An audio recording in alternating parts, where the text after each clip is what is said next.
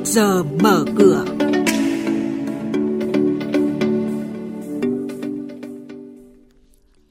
Thưa quý vị, thưa các bạn, trong trước giờ mở cửa hôm nay sẽ có những thông tin đáng chú ý.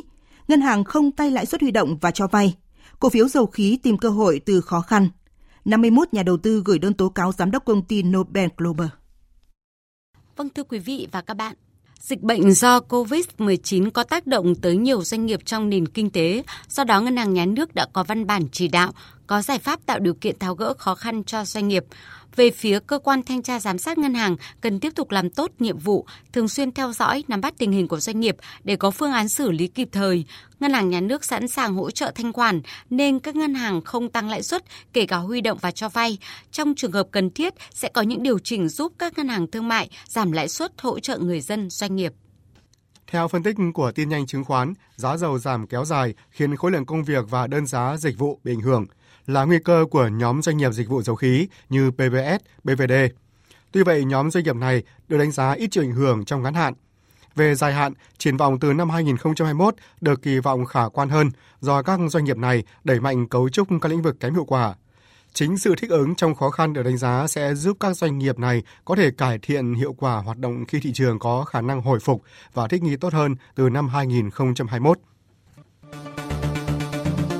vị và các bạn đang nghe chuyên mục Trước giờ mở cửa, phát sóng trên kênh Thời sự VV1 từ thứ 2 đến thứ 6 hàng tuần. Thông tin kinh tế vĩ mô, diễn biến thị trường chứng khoán, hoạt động doanh nghiệp chứng khoán. Trao đổi nhận định của các chuyên gia với góc nhìn chuyên sâu, cơ hội đầu tư trên thị trường chứng khoán được cập nhật nhanh trong Trước giờ mở cửa. Thưa quý vị, mới đây thì nhóm 51 nhà đầu tư bị thiệt hại gần 53 tỷ đồng khi ủy thác đầu tư chứng khoán phái sinh cho ông Phan Hoàng Nam, giám đốc công ty trách nhiệm hữu hạn Nobel Global đã gửi đơn tố cáo đến cơ quan chức năng.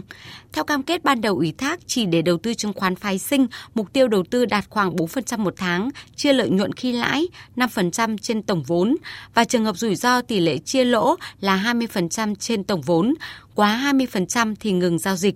Nhưng thực tế thì ông Phan Hoàng Nam thực hiện trái với thỏa thuận hợp đồng ủy thác này. Khoảng hơn 10.000 tỷ đồng thiệt hại do dịch bệnh COVID-19 là con số thống kê sơ bộ từ Cục Hàng không Việt Nam. Ngoài ra, các hãng hàng không Việt Nam còn phải mất thêm nhiều chi phí liên quan đến việc hoàn trả hủy vé cho khách đặt chỗ, chi phí liên quan đến công tác vệ sinh phòng dịch. Sơ bộ cho thấy thiệt hại ban đầu của việc dừng các đường bay này của các hãng hàng không Việt Nam là khá lớn và điều này cũng sẽ có những tác động tới cổ phiếu ngành hàng không. Sóng cổ phiếu ngân hàng gập ghềnh chốt lãi. Theo dự báo của công ty chứng khoán SSI, lãi trước thuế năm 2020 của các ngân hàng có thể tăng 22,5% nhờ sự cải thiện hoạt động kinh doanh cốt lõi hay cải thiện từ hệ số biên lãi dòng, tăng thu nhập từ kênh bán bảo hiểm qua ngân hàng, thu nhập từ phí thanh toán. Nhóm ngân hàng dự kiến có mức tăng trưởng lợi nhuận tốt nhất bao gồm Vietcombank, BIDV, VPBank, MBB và Techcombank. Trên thị trường chứng khoán, Phiên giao dịch hôm qua đáng chú ý là giao dịch khối ngoại diễn ra không thực sự tích cực khi họ bán dòng trên cả ba sàn với tổng giá trị gần 54 tỷ đồng, tập trung vào các mã như KBC 14,7 tỷ đồng, MSN 13,5 tỷ đồng, VNM 10,7 tỷ đồng. Chốt phiên giao dịch chiều qua, sắc xanh trên cả ba sàn.